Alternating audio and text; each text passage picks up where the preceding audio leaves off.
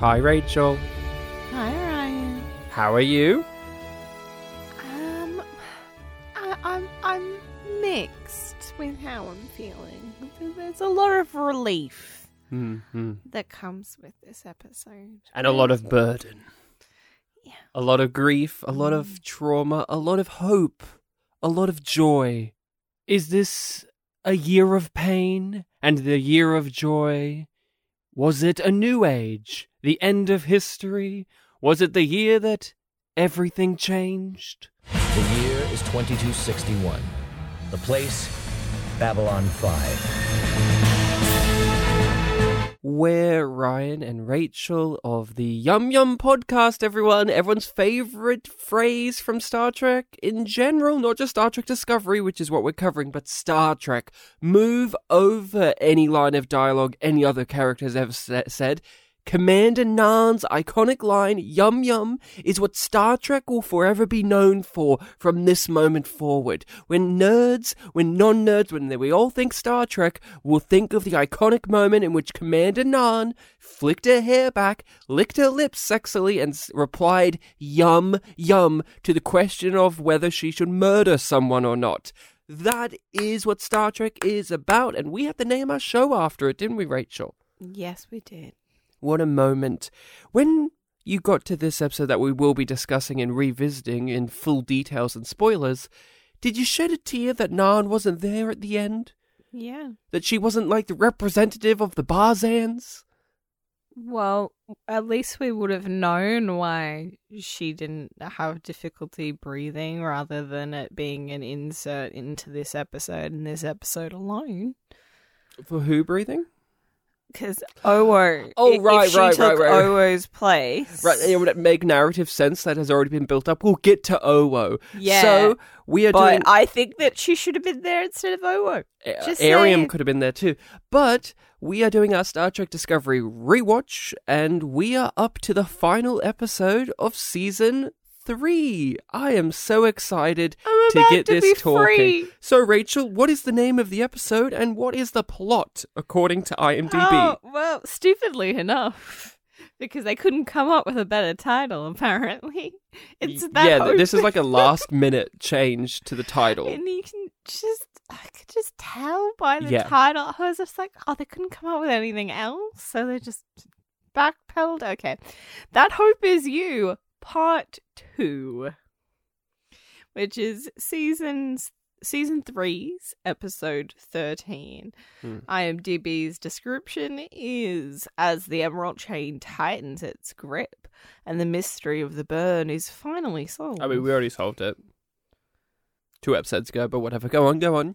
Burnham and the crew have one last chance to save themselves and the Federation. Thanks, CBS All Access. Oh, that's in the IMDb description. The thanks CBS All Access. no, are cashing the check I- now. That, that was me. Oh, that was that you. was me that was you. crediting So CBS All Access as providing that synopsis. this is the final episode of the best season of Star Trek Discovery, and I am going to kick off by saying that after having watched it initially, I was really interested to see what the general masses thought of it, and it seems like for what is the best uh, season ever of Star Trek Discovery, most people seem pretty middling to mixed on this. Uh, it Well- sits at a six on IMDb. 6.3, but That's here are bad. some of Uh, the. It's still, it's still kind of like, eh, you know, even diehard Oh. people like this is brilliant or eh. It, it But seems I like want- this is a middling episode. I want to I want to share some of the titles of reviews Oh yes. that are the ones that come up. Remember when it was fun to watch Star Trek? I do. I do. Doesn't know where it goes. Yeah. No, no, it does to a painful degree. How big is the ship, lol? Yeah, that, that we'll get to that fucking question. Please make this go away Right. So obviously, and cancel the series. Cancel Now. Well, obviously, those are from people who already don't like the show or have had negative opinions on it. But when I finished watching this the first time, I was left middling on it. I was just like, okay, that was an episode of the television series. An hour of my life went away. It wasn't as atrocious as the season two finale, and it wasn't as like uh pathetic as the season one finale. So in a way, it, It kind of ranked keep- out as being the best season finale of a Star Trek Discovery. One of the traditions, though. being boring. No, that wasn't the one that I was thinking of. But yeah, technically, Oh, that's the rotating captain's chair. No, not that one. Then what? The original theme music. Being Oh, played for right. They have credits. to nostalgia bait you with the original theme. And hey, a Gene Roddenberry quote is here for you too. Yeah, they d- they haven't done that in previous seasons. That's that's a new thing that they decided to do for this one. At the core of Roddenberry's vision, uh, and this is why I believe it has endured for as long as it has, is the belief that human beings will always find a way to persevere and connect to each other. And that there is an optimistic outlook to where we could be going. And now more than ever, mm-hmm. we need that desperately. It just ended, basically. I was like, right, well, that's the end of the season. I just clapped my hands and went, okay, well, that was that was a journey we went on. Having to rewatch it for this, I did not like this episode very much. I found it false. That's the best way to describe it. I found it false. I did not believe in any single moment. I didn't buy the characters. I didn't buy the themes. I didn't but buy maybe into that's it. That's on purpose, Ryan. He's like a conspiracy theory for you. Wolf 359 was an inside job. Yeah. No, not that one. No, so Rue says in the episode that things may appear but not as they seem. Yeah, Saru He's says a lot of shit in this episode. He's explaining that there is this duality. Well, I don't give a shit what he has to say. This is what I have to say. I didn't like this episode. I found it meandering. I found it dragged its feet. I found it weirdly tonally odd. And like I said, I didn't buy into the the the narrative, the characters, the themes. I didn't believe anything that was happening in this episode. I was always keenly aware that this was a production made by people who were being hired to do a job. I never bought into the fantasy. fault because No. you weren't willing to No. buy into it? No, no, it's not my fault. It's not my fault. If I wasn't engaged by the show, that means there was something wrong with the show. So, Rachel, what was your opinions on this the first time, and how are they now? It was boring. It was really fucking boring and really stupid. But not in a way that made me energized and annoyed. But just passively accepting that more stupidity was just going to roll in and that most of it would just be ignored within the episode or by the next season hmm. because they don't pay attention, in my opinion, they don't pay attention to previous Star Treks and Or the Discovery. messaging or Discovery or previous scenes or the previous lines of dialogue sometimes. and the thing that really got me annoyed in this one where I was just like I can't hope for better. This is th- this is what they do This is it. um, which is like you know the writers discovered that there was a dial, and this dial turns up how ridiculous and childish Sukal is, and they would turn it up and down and up and down and up and down and up and down, and then um. When it when it when it went up to eleven, the camera decided to shake and spin. and spin. Okay, big question. Is this the best season finale of Star Trek Discovery? I think it is, but that isn't a high achievement. Um, I don't know. Well, well, I don't think we would say that it's season one because it had the most atrocious battle. Season one had no battle, did it? Season one was just we put the bomb in the planet and then we did a little dance. I thought that there was more of a battle. Or am I thinking of season two? You're always thinking of season 2 I'm always season thinking of two is just two. battle, and season three, like, it's a lot of action sequences, but like, I don't know. I think this may be the best ending to any of these seasons because I understood what was happening. It wasn't as stupid but uh, again, all of that's with caveats of uh, by like one degree.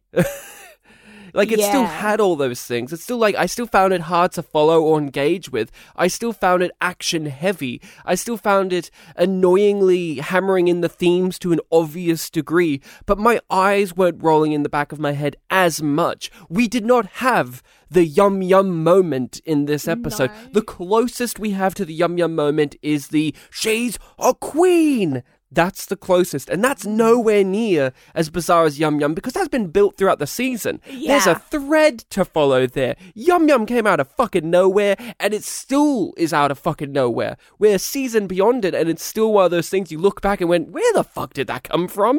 So, yeah, this is the best ending, but that isn't saying very much because it's like, yeah, it's the best ending, but that just says that the other ones have been truly atrocious and or dull.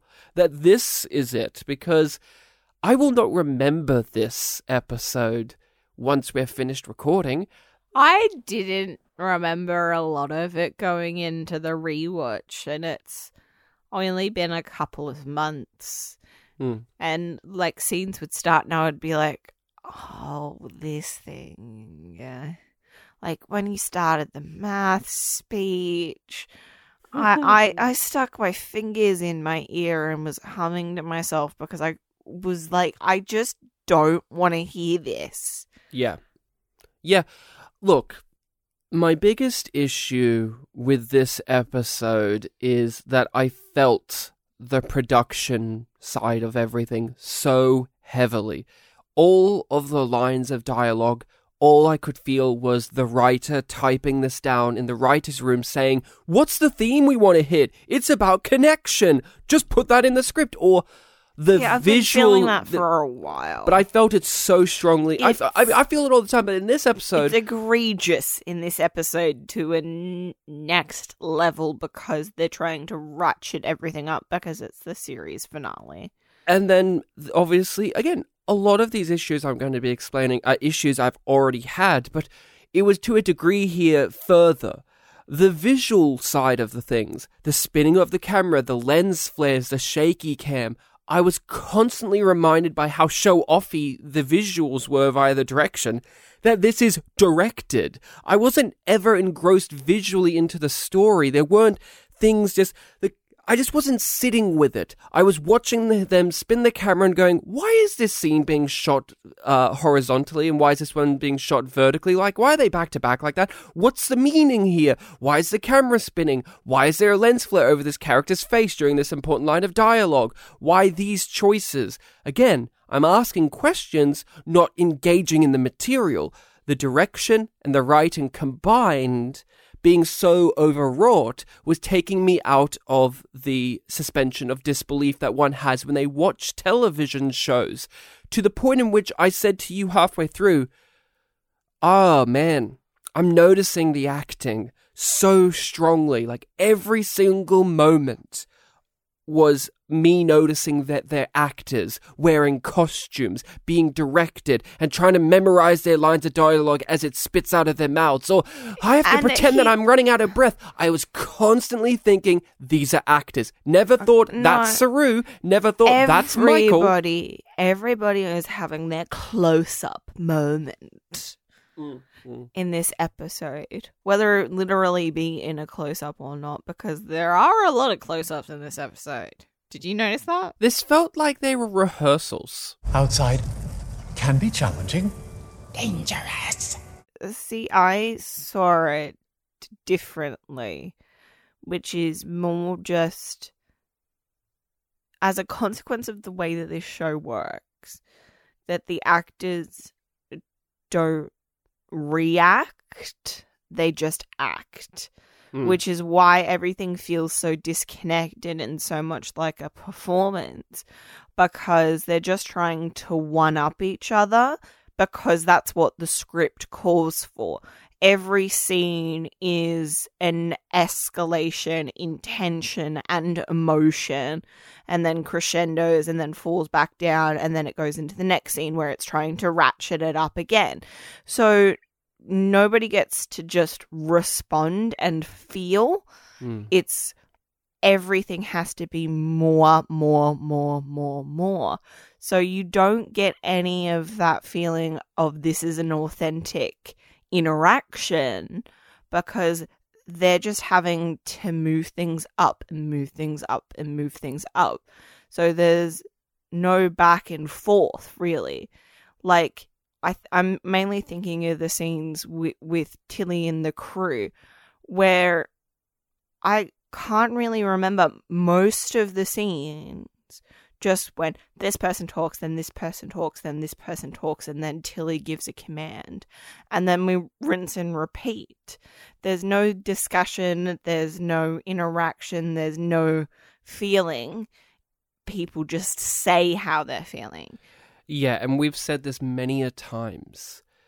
When you have a script that is like how this one is, in which it is characters are just stating out loud their journeys, arcs, and themes, no matter how great the actor is, it will come across as artificial because the script is artificial. The script is just literally stating what they have learned and what their arcs are, and it feels very after school special. It feels forced. And then you have the direction trying to either bolster up the script or or distract you from it and that hinders the actors performances as well i'm trying to watch doug jones act his heart out but i can't help but notice that what the fuck he's saying is nothing but metaphors and themes and while he's saying it the camera is on a dutch angle for no reason and i'm just The ship's falling apart, that's why.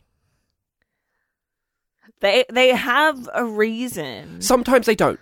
Most of the times I don't. The camera will just spin around to show that Michael is walking down a hallway because this is what the visual language She's- thinks is excitement. You have to physically move the camera. You have to shake it around. Her you have to have the lens shifting.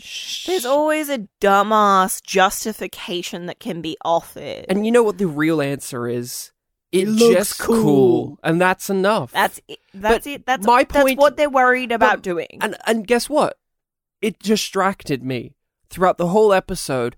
The script, the direction, the music, and the acting. All of these important things to hammer me into the journey I was taken out of. I was noticing that this was all fake. And that is a major disservice. There are terrible episodes of Star Trek Next Generation that I still am engaged with in this in the idea of, of my suspension of disbelief. There are many bad episodes where I'm still not thinking that Brent Spiner is an actor in white makeup because I believe that character and those performances. And even then, there are some episodes where I am taken out. So it's not just a discovery thing. This is just a basic 101 thing. The direction is overwrought, the writing is artificial, thus the acting falls flat. it doesn't help that Discovery has no goodwill built up with either of us anymore. I like Saru. I still like Saru, but in this episode, I didn't believe a fucking word that came out of his mouth. Oh, I meant more so in terms of the direction in particular. but I, but still, the, sh- I the show overall has no goodwill with me because, like, going into the rewatch, I knew what they did with Saru. Yeah. So I was just like, well, I am even more disappointed in him because they've they've forced him into this corner to make room for Michael. Yeah, and I remember the the end. Like I remember what they do to him, but when I'm rewatching it, I forget the the lines of dialogue are constructed the way that they are, and they come out of Doug Jones's mouth the way that it does, and the camera spinning the way that it does. I do have good faith and goodwill in some aspects of Star Trek Discovery. Doug Jones and the character of Saru oh, He being one of them, best, but- and his his best feels a lot better than everyone the else's. yeah. But but like even him, my my my beacon in this show, I did not believe him for a single moment here, and that says a lot. I am my I, my predisposition is to like Saru, and I wanted to like him here, but I didn't believe a single thing that Doug Jones was saying. All I could see was the writers in their writers' room looking at their note cards on the board and saying, "We're achieving that one with this scene with Saru." It's all fake. It's it's fiction. It's made up. It's written by writers. It never happened. It never happened. This one was invented by a writer. Not this time. It never happened. It's false. It never happened. It's a fake. Let's talk about the plots. There are three primarily. Let's start off with Saru on the planet with Sukal Yes. and with Gray and Adira. um, how about we start with Grey? Okay, what do you want to say? I think it's stupid. And it makes it feel like all of these other scenes that have happened throughout the season are just for Hugh to have that one line of dialogue being like, We're gonna make you real, we're gonna make you be seen. And All I see when I see that too is when when they have that moment, like you said, it's all there for that. You know what I see now? I see that line of dialogue and how some hack internet journalist is going to blow that up as the headline and have an article saying the showrunners are going to make Grey seen in season four. It's a promise. That's all I see. oh yeah, it's built for clickbait. Mm, mm. And you know what? He does a decent enough job delivering it. But it also just it feels so frustrating because it's just like it feels like they've been building up to it all season. And also like it's an afterthought within the scene, which makes it feel very odd because there's such weight to the moment and such importance by the characters and the acting being placed on it. And then it just gets washed away in the tidal wave of action that immediately comes afterwards. You also don't care because of what we stated two episodes ago. Grey is not a character. Yeah. Grey is there to Yeah. serve the theme that this is relating to. We don't understand who Grey is. We can only take the character's word for what Grey is as a character themselves. When they say, Grey has such beautiful, caring eyes, sure, I'll take your word for that. That's something that you've cared about. Kind eyes. Kind as I'm sure. I'll take your word for it. I'll take your word. Again, we talked about this. All of the stuff happens off screen a lot. Yeah. Grey literally disappeared for several episodes just so that this line can hit harder. We have never got to know Grey, and Grey's been dead the whole time. So we are supposed to know Grey through their relationship with Adira, but we never really got to explore or hear much about their relationship, not to the extent that you needed to hit off for this. We only really had the scene where he um like Gray's like, um, I'm a bit nervous and Adira's just like, here, have this quilt that I made for you. I'm an art genius. You know, like, yeah. Like what? That's it. That's it. You know how we know. This is an old tactic, though, on Star Trek Discovery's part, right? You have a couple, you separate them off, and you rely on the audience to believe in their relationship because you had one tender scene in the whole season between them. Season one, Hugh and Paul barely interact, but they have that one toothbrushing scene that's enough to build their relationship for two to three seasons on just that one scene. And Oh. here with Adira and and and and uh, Gray, I do want to make one we we have clear. the quilt we have the quilt scene that's all we have we don't know anything else about them other than gray died and was uh, put inside of adira and now adira holds gray literally close to their heart but that's you don't know I much do else want to make one thing clear.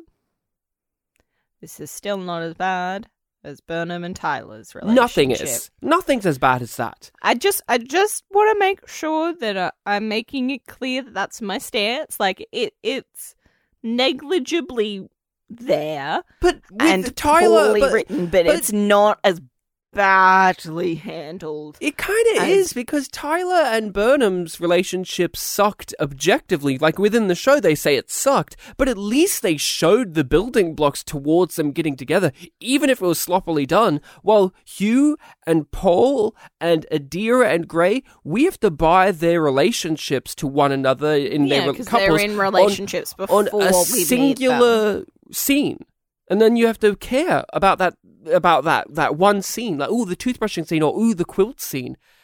Gray is a hologram. I think that's a cool idea. Gray is a, a vulcan for some reason i guess. So i mean whatever. It doesn't like i was thinking about this too. Why did they choose the alien designs for the characters that they chose?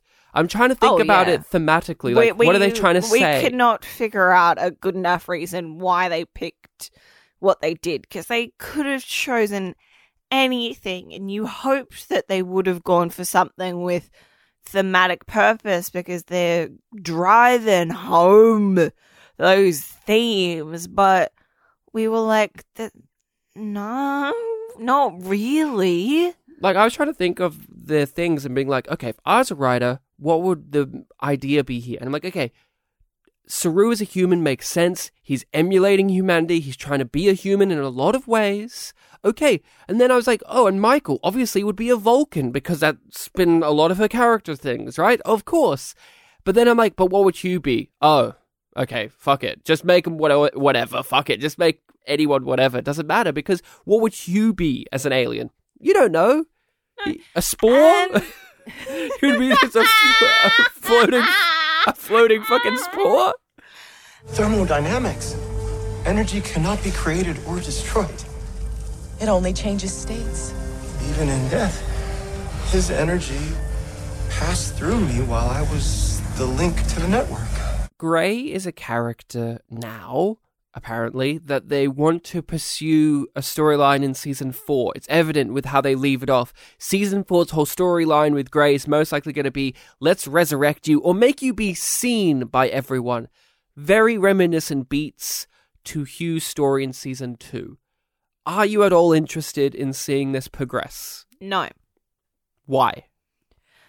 because I don't care about Adira. I don't care about Gray, and I did not like the way that they've handled the found family aspect with Hugh, Adira, And and, Paul. Paul.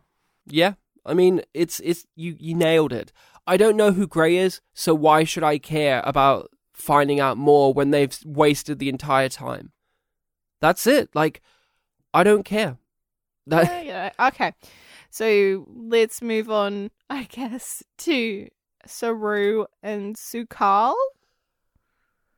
God, what a miserable fucking experience it was every time we cut back to them, huh? Slowly moving. Because it's only one goal. There's only one only thing one that the story so has they- to achieve, which is Saru convincing Sukal to open the fucking door. And it slowly chips away at it, and they try and make it make sense that it's being paced in this way.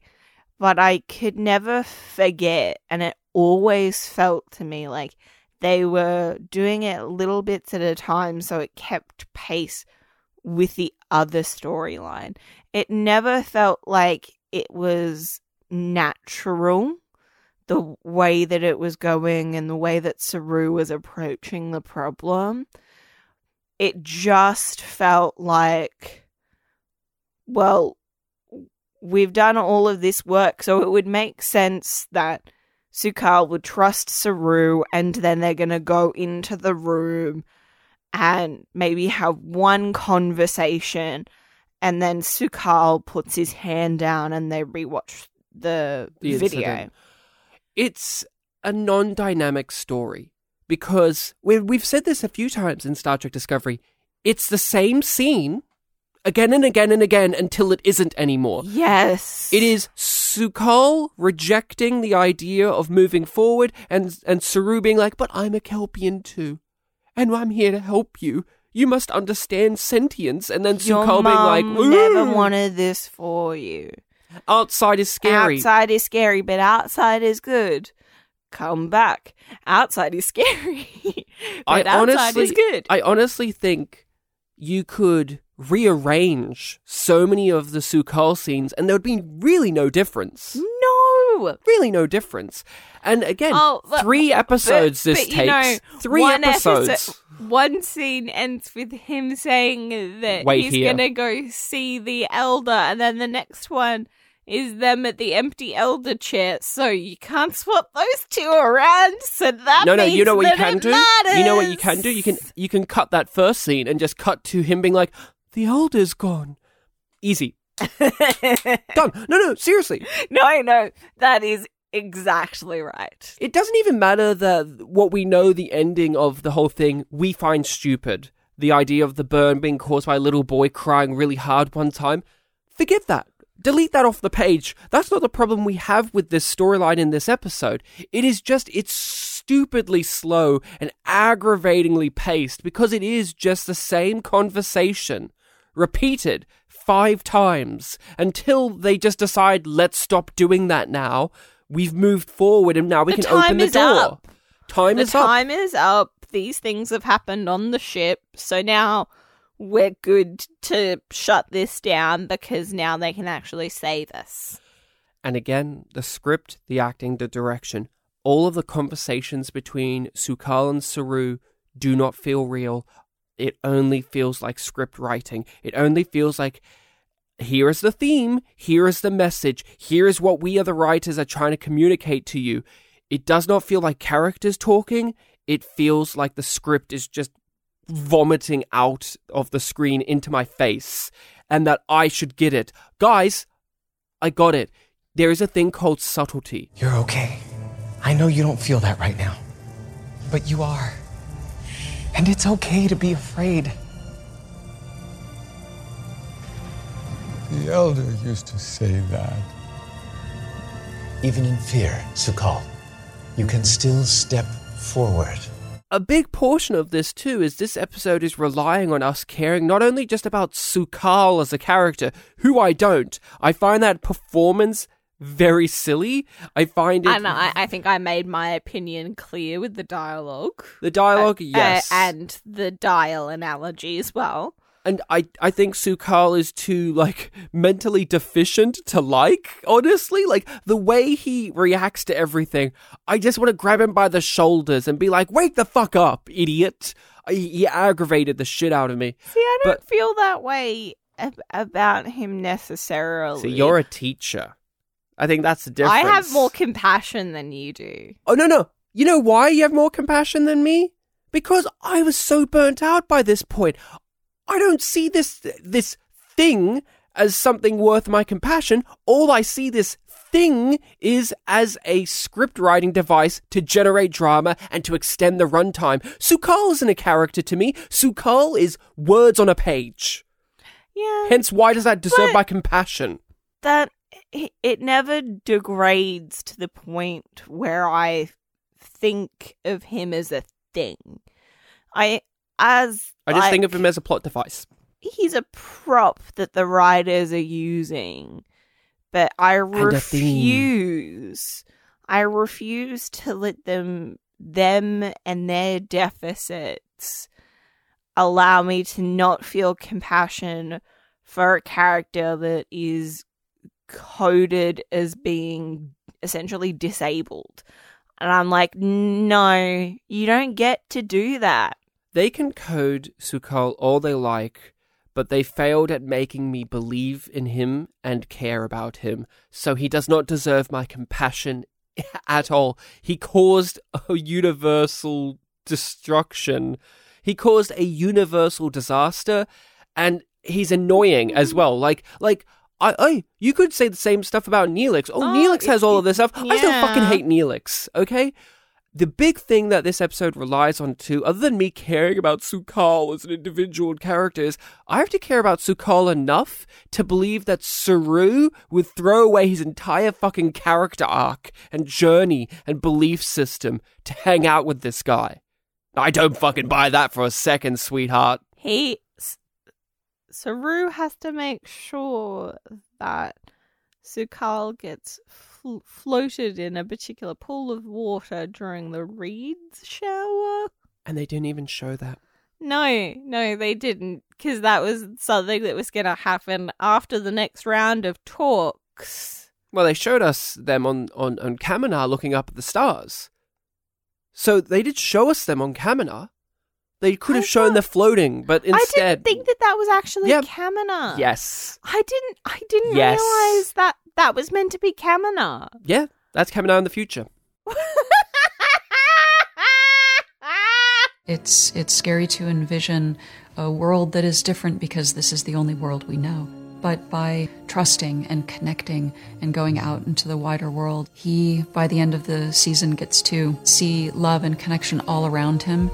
Uh, he gets to go back to Kaminar with Saru and experience a life that he never would have gotten to experience otherwise. Su'Kal destroyed the galaxy because he screamed real loud, and I had a good chuckle when they said, It's not your fault.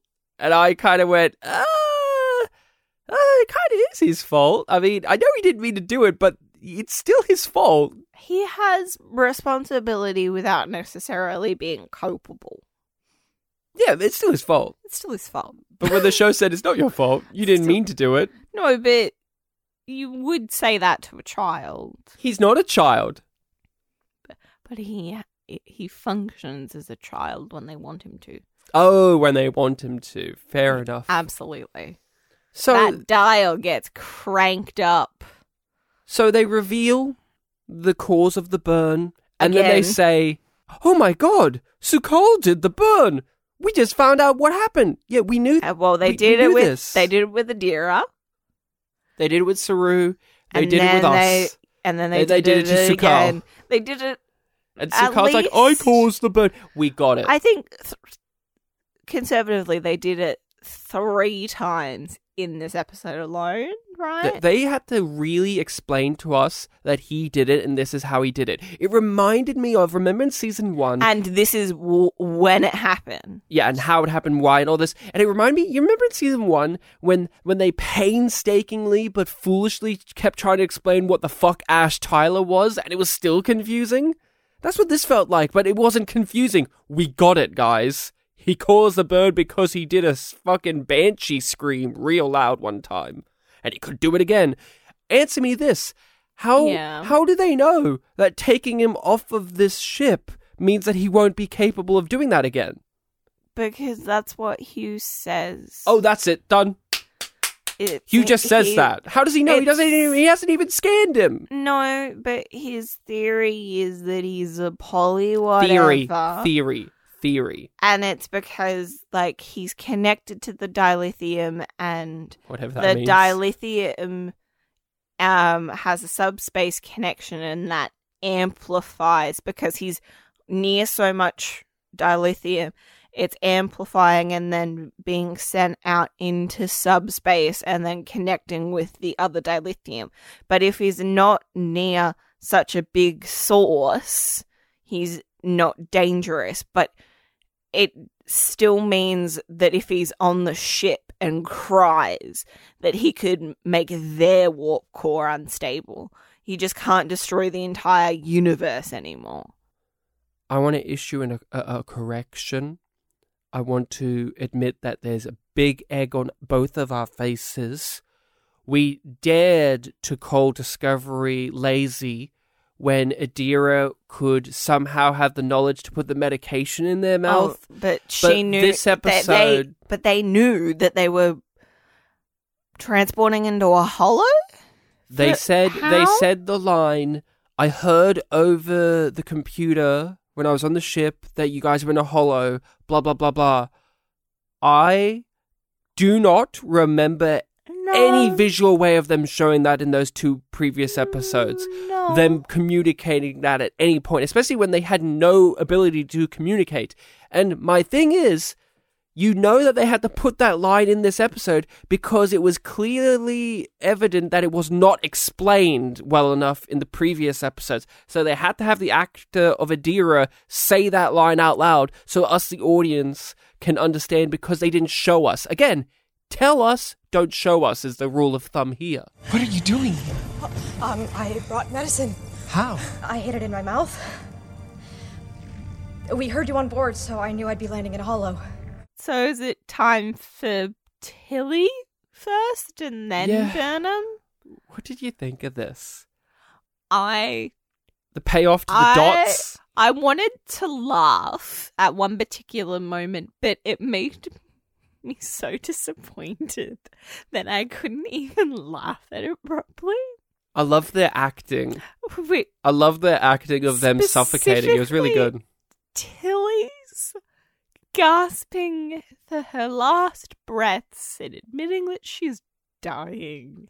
What's just sounds like hiccups. What? It sounds like the actress gave herself hiccups, Why not? gasping, and they kept that take. That's my personal opinion and storyline for why that take is the way that it is. My favorite is what's the Asian guy's name in the crew? Is he Bryce yeah, I think so. or Rhys? Whichever one he is, I loved. There was a moment in which it was like they're all suffocating, falling on the ground, and you see them doing their heavy breathing. And there was a moment where the camera had slightly panned over and you saw him in the shot, and you saw that the actor had just stopped acting and he was just relaxing and chilling out. And it was amazing. I had a good chuckle at that. That was really good. I really liked that. It took me out of the already lacking amount of immersion I had. Um, Tilly solves the situation by regaling us with a story about this interaction Michael and her had that we never saw on screen, and we have no understanding of when that would have happened in the timeline of things. And it was a great Deus Ex Machina moment in which Michael bestowed upon them the plan. How come that happened, Rachel? Why couldn't Tilly figure out the solution or anyone within that storyline? They couldn't. They're too dumb. They need Michael to lead them. They need Michael. But doesn't that make this part of the story less interesting that Oh, yeah. all 14 of those characters, including the supercomputer, couldn't figure out a solution? Couldn't do it. Couldn't do it. Michael has to rescue everybody because, you know, earlier in the season they said that she had a god complex and that she's trying to work on it. But, you know, instead we're just going to give Michael more proof that she is so amazing, that she's essentially a god and she saves everybody. It's just not fun to watch. And a thing, random thing that got under my skin, Yeah. which is totally innocuous, but it still bothered me anyway, which is when Michael is talking with Osira and trying to convince Osira to do, Do the stuff for the Admiral. Yeah, like let her talk to the Admiral and restoring life support and all of those things. She keeps on saying my crew, and I'm like, bitch, you got demoted. It's not your crew. But they are. You're part of the crew. They are her crew. You're crew. part of the crew. You're not fucking in charge. You don't get to say my crew. but she is in charge. Tilly's the one that's in charge. But no, no, but Michael's in charge because they say it must be Michael and Michael, go go be the hero and save the day. So it is Michael. She got fucking demoted. No, no, Rachel, Rachel. follow fucking orders and Rachel, protocols in a situation like this, ranks don't fucking matter. What does matter is she's the protagonist. And that's the end of it. And I find that disappointing. It's just not fun to watch this section of the story with Tilly and the crew because they don't do anything on their own or figure anything on their own out. They have to have Michael come in halfway through on the overhead speaker and, and give this Give them the plan. give them a cryptic speech. Then we have to wait for Tilly to explain what the fuck that was, and we again In a, we have a to take the slow way. Like well, she's out of breath. That's why it's slow. So annoying. It's so annoying how long they go on for, but they're like you know gasping halfway through a word instead of like you know just thinking about what they're gonna say before they start talking because they know that they're running out of air. But they're running on adrenaline, just like Book. See, it ties in. no efficiency in oxygen depletion required. I will say it is very funny to watch like 15 characters in a B story that all speak like Stevie from Malcolm in the Middle. I had a good chuckle at that. It was very funny to me. I know. A joke. Star Trek Discovery. When they exploded the nacelles, the Yeah. nacelle, and it was like, again, They detach it. the, the, the, the poignancy of the writing.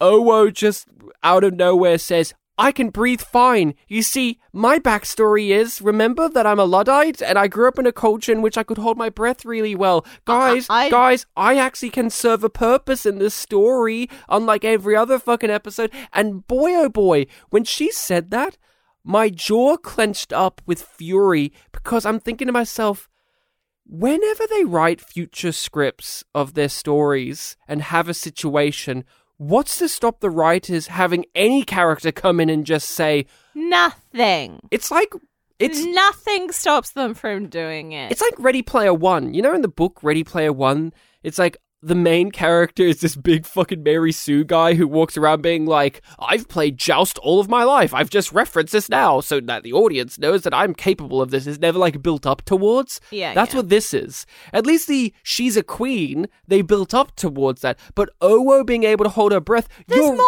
backstory to the line "She's a, a queen, queen than Owo's childhood." than Owo. Than Owo. Sorry, I put I I, I No, put no, too no. much ser- seriously, seriously. it. No, They've you are spent right. more time emphasizing the fucking cat in this show. We've had all episodes where they stop the story to just go, "Where's the cat?" We and the cat's gr- over here. We get grudge grudge updates. Grudge updates are a thing. Remember? Yet I couldn't tell you who Owo is. Couldn't tell you, other than she's a luddite in one episode, and that she's Detmer's friend, and that she wasn't, but she wasn't good enough of a friend to Airiam to give a, give a speech at her funeral. But Michael was.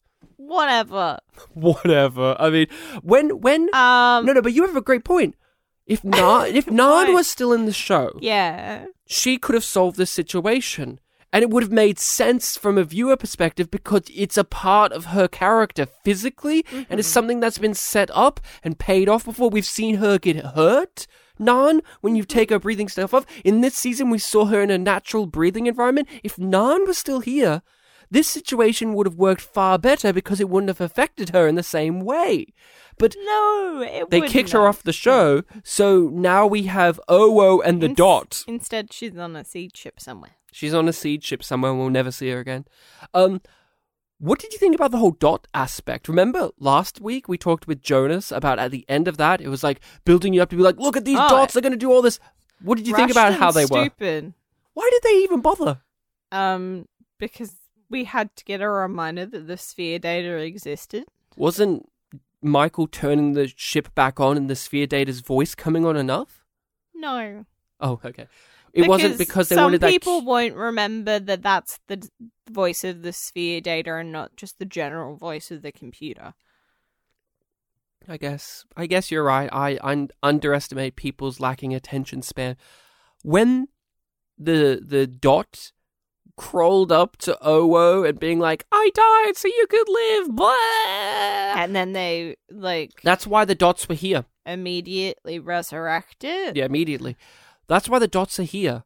And and what I mean by that is, and no offense to people, no offense, but it's easy emotional manipulation. You got a mm-hmm. cute little creature died to sacrifice themselves to save everyone, everyone, and then at the end you resurrect them and their little eyes glow up and they do the little Vulcan salute. It's cute. It's meant to be adorable. It's manipulative. That's why the dots were here to emotionally manipulate you with a tragic thing happening to a cute object and then the cute object coming back to life. It's not a character. The sphere data and the dots are not characters. They are cute things that you want to own and hang on your dashboard. That's all they are. Are we to presume the appearance of the dot 23s to confirm that Discovery now has a bit of a consciousness? Is it sentient as a ship?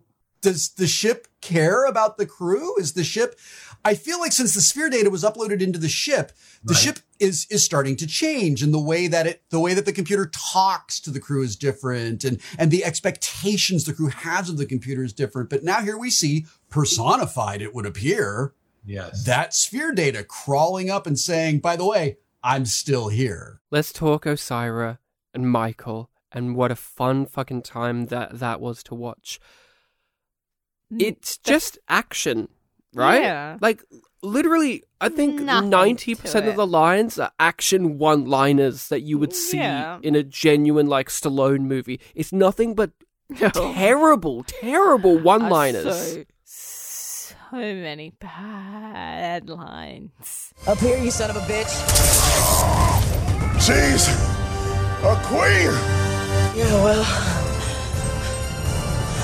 unlike you, I never quit. Do you come to Star Trek for the action? No, Do you come to it for the action one-liners? no, Do you come to it for the kung fu? no. That's why I don't want to come to Do Star wait, Trek wait, wait, Discovery Do you, all. do do you come to it for violence being the solution? No, Okay. Then what are we doing? What's this? torturing ourselves. If the show is about connection and the importance of connection, and that's what this is saying, like it's about and connection. the quote at the end of it- the it's about, episode It's about connection. Then how does just brutally murdering Osira and then doing a snappy one-liner communicate that theme? Oh, I left. I I, I wasn't saying anything because there is none.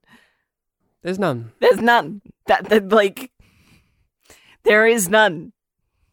So they captured Book in the previous episode, and they're going to give him this truth serum, but they know it won't work on him now because he has a tolerance for it because it's been drugged so many times. Yeah. So they're going to use that neural thing on him Oh. to torture him because it won't work on him because he's an empath.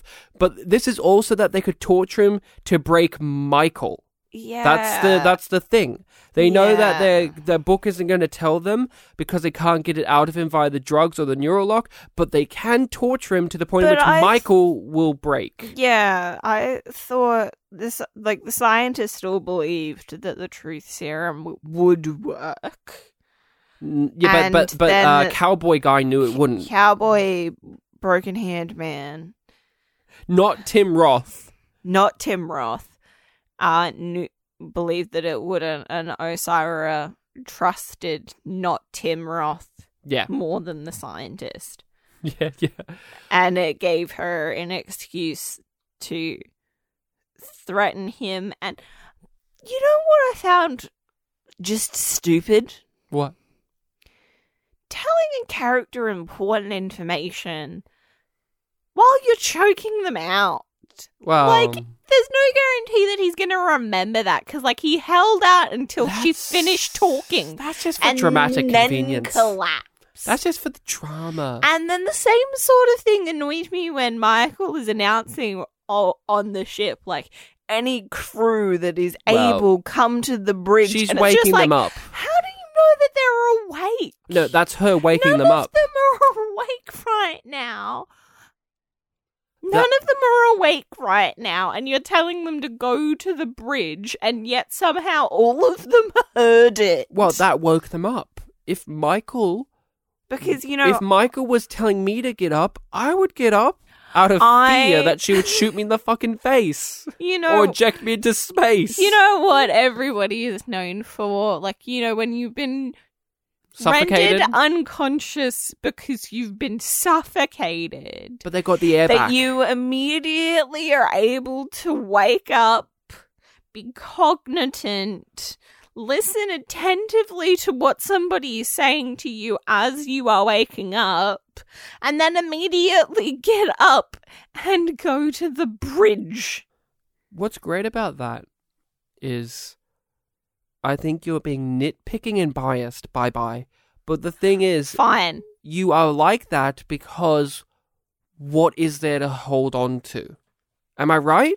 Like, like, I totally get where you're coming from. That frustrates frustrates me too. And in any other given episode of television, just a lazy I wouldn't, thing. I wouldn't care because there's other stuff to hold on to. But there's nothing to hold on to. So these things, what frustrated me the most, I'll give you this: in the whole Michael stuff, outside of her being captain at the end and the admiral speech, which was crazy.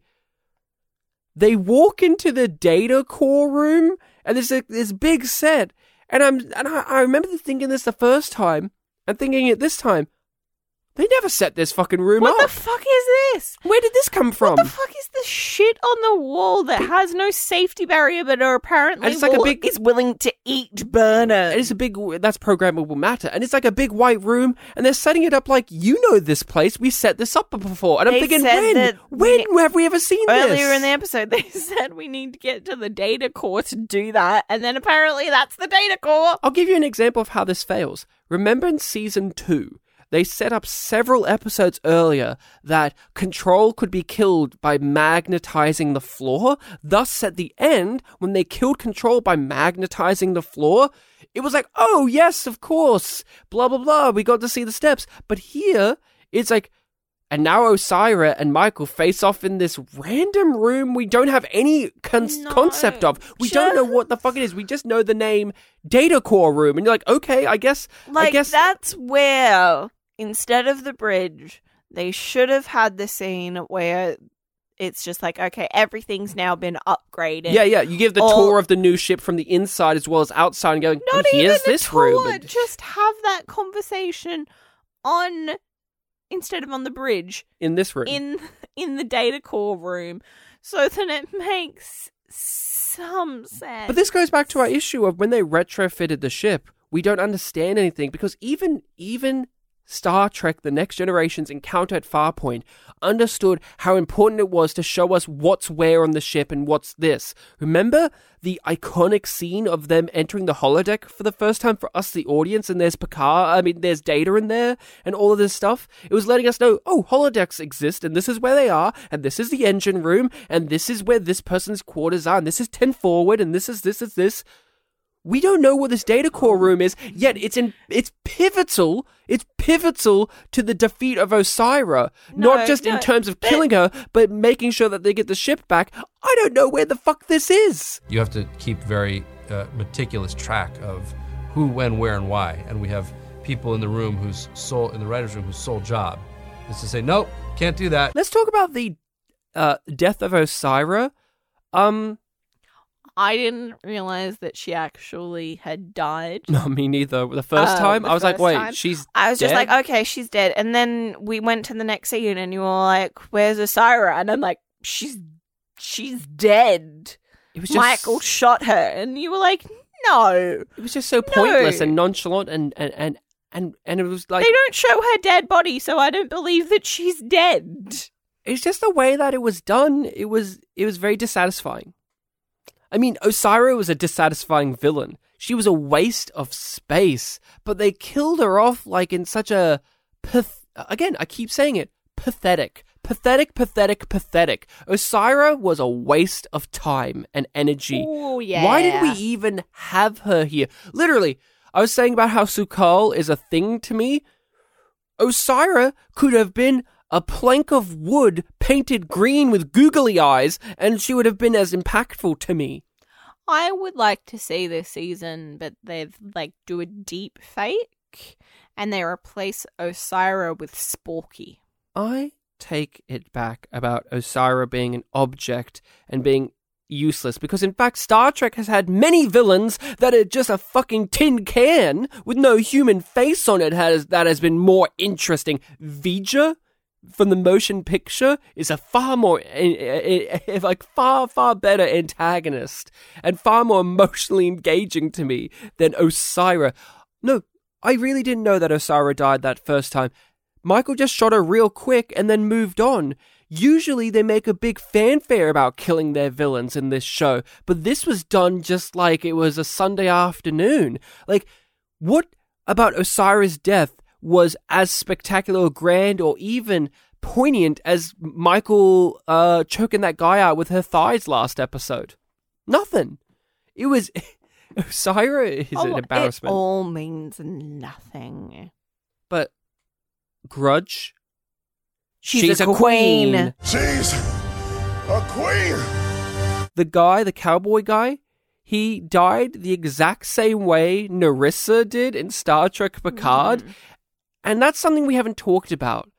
We watched this after Star Trek Picard this season, right? Yeah. A lot of the beats of this season were repeats from Star Trek Picard. So Yeah, if people yeah. haven't watched Star Trek Picard, this doesn't matter to them. But if they have, and they uh, pay attention to, to it like we do, a lot of season three fell flat because we had seen this just like a couple of weeks earlier in Star Trek Picard when the cowboy guy got kicked into the massive chasm inside of a spaceship and and the person kicking them said like this is for such and such like in Star Trek Picard this is for Hugh and then this one is she's a queen. It fell completely like oh well we're hitting the same notes again I just wanted to raise that because that is an important thing to mention. It's not necessarily like, like that Star Trek Discovery's fault, but that is an issue when we're being given so many Star Treks at the same time, and they're written by a lot of the same people who just have the same ideas that are going to repeat over and over and over again. And it's unfortunate because we've seen Star Trek repeat the same plots, ideas, character stuff over and over and over again. Of course we have. But just in terms of like two of the villains die the exact same way. And I imagine there's some Trekkie out there going, it's a reference to the search for Spock when they kicked Kruge into the hellscape. I've had about enough of you. No, it was just, it's just lame. I wanted to point that out. And I want to point out too, the big Admiral scene at the end. Who was that character? I've never seen that character before. He was, he was literally acting like a different person in that final scene. Don't you agree? He's like smiling from ear to ear and he's doing all these hand gestures and he's talking like this upbeat manner. I didn't know who this guy was. I just, I just didn't care at that point. But he gave the alphabet speech. Oh, Your favorite speech. the math speech. Mm. So very, very awful. Yes, the math speech. But the lesson he was bestowing is she did it her way, not the right A- way. And other people didn't see that she was right, but she's proven that her methods work now. I got a real question. So it's all okay. The lesson here being bestowed is sometimes the right way is your way, meaning Michael's way. Yeah, if you're the main character in the show. Yeah, yeah, yeah, yeah. But but let's forget that. the uh, The understanding is the right way to do things isn't always the morally just way.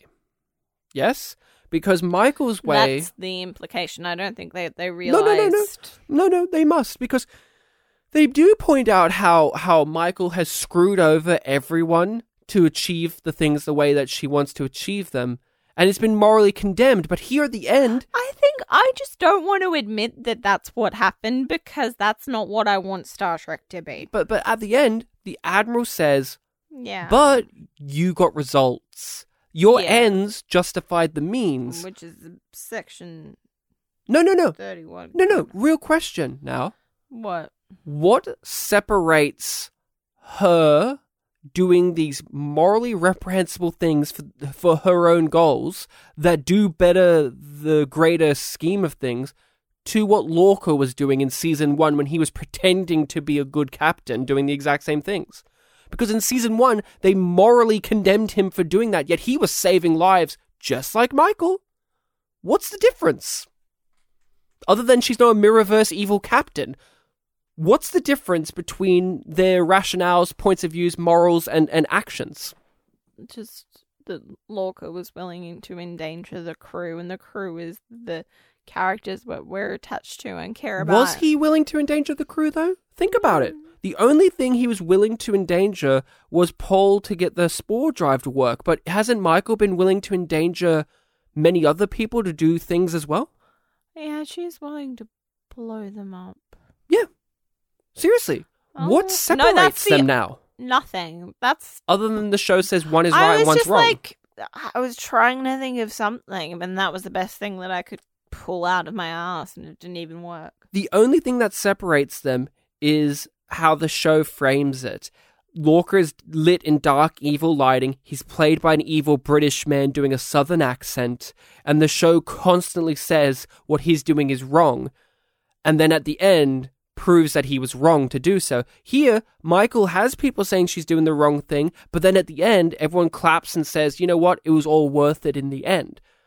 I see no difference other than the the the the show's rationale of, well, Lorca was a Mirrorverse captain, so what he was doing is evil and wrong. But when he was pretending, before that reveal, they were still morally condemning him. Here, they, they praise Michael and reward her at the end.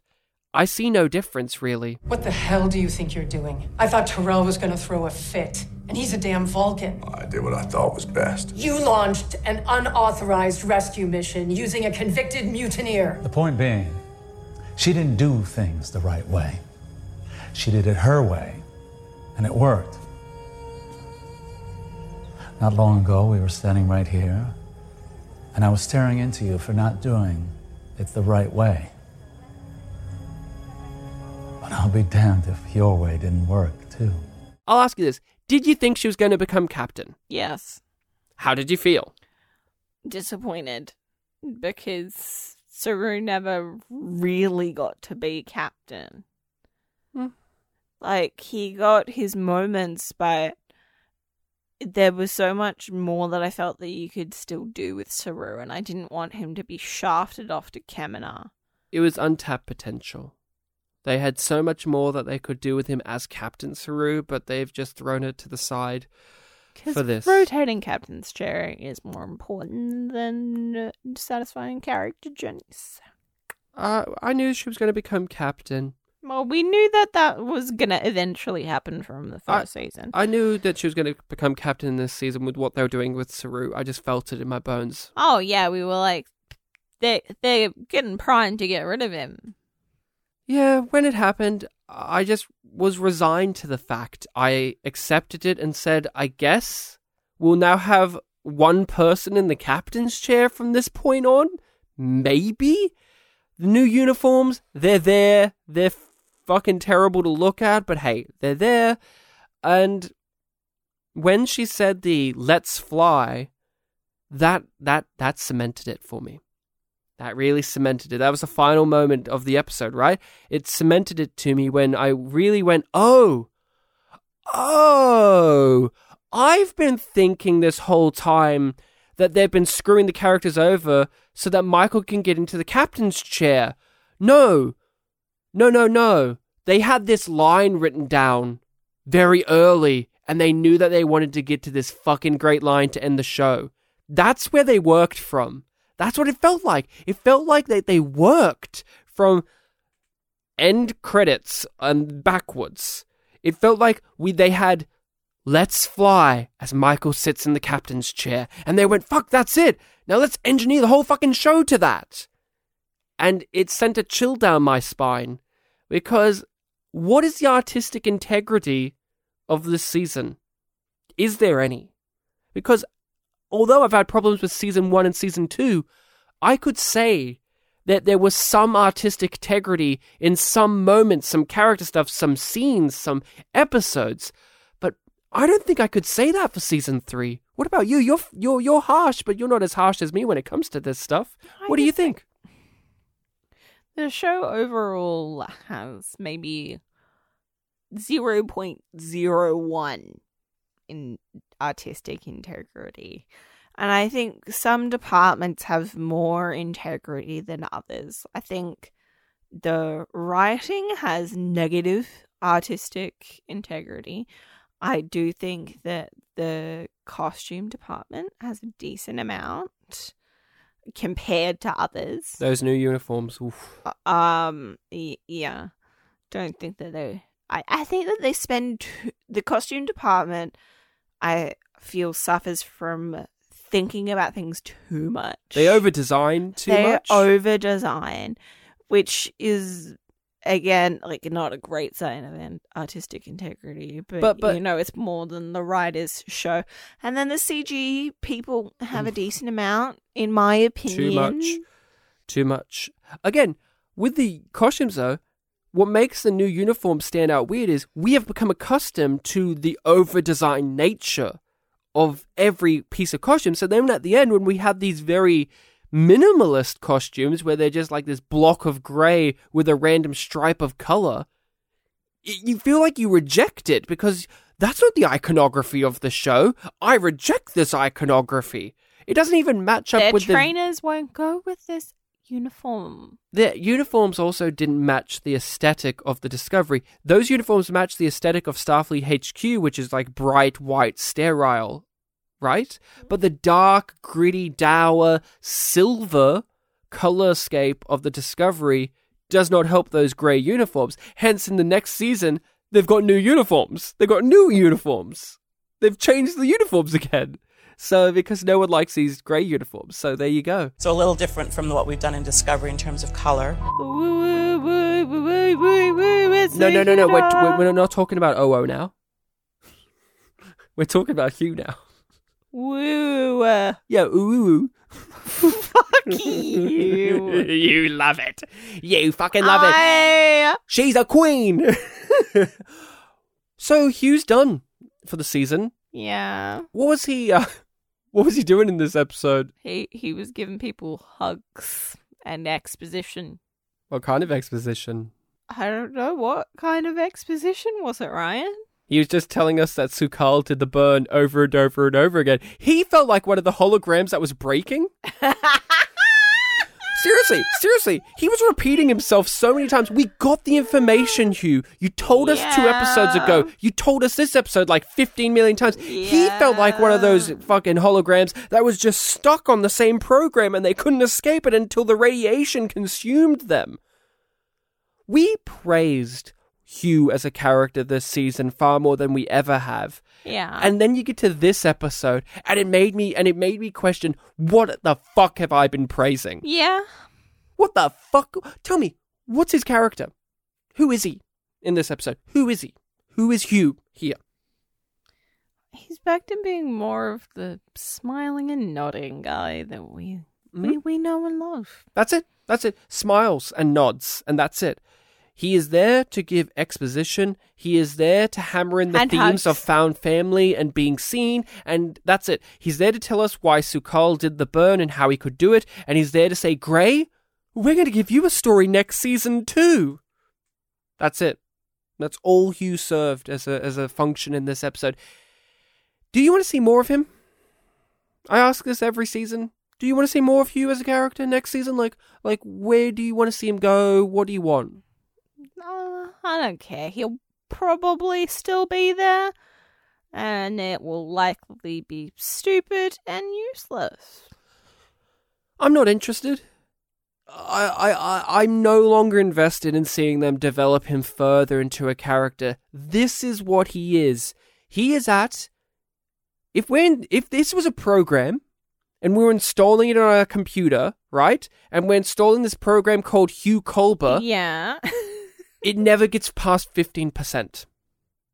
He's at 15% character for three seasons. Oh, he moved I'm from surprised that you went up to fifteen. he moved from the 2% that he had in the first two seasons to 15. but now it's regressed back. No, no, no, no. He's stuck at 15. And I don't think he's ever going to progress further because he never progressed further in this season. He should be a fully fledged character three seasons in.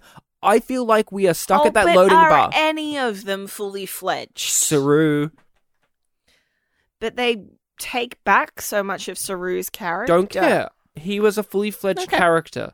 You're you're willing to give them credit for that. Yeah, Saru Tilly as well has been a fully fledged character many times ever. I'm not saying that these are things I, that their characters are like, but I was just curious. Hugh, he's stuck on that loading bar, and eventually you just have to close that program and shut down the computer.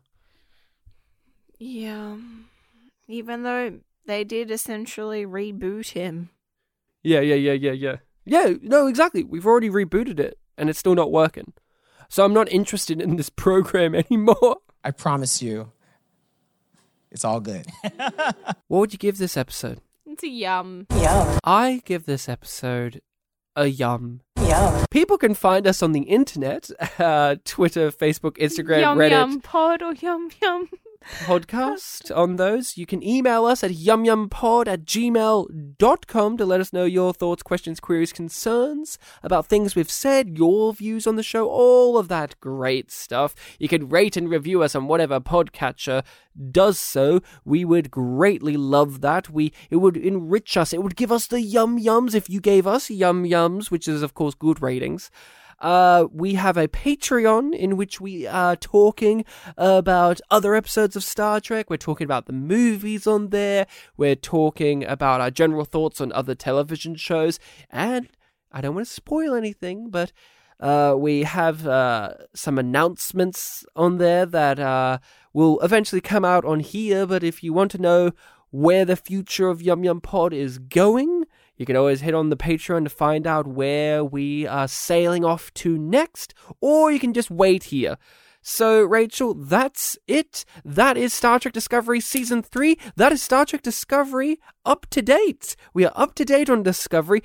I feel great about being up to date on it. I feel like we've we've ticked this one off the list. I feel like for the last almost year of doing this, that we were never going to get to the end of like the timeline of Discovery, and there of course will be more seasons to come along, but it has been a long road from here to there.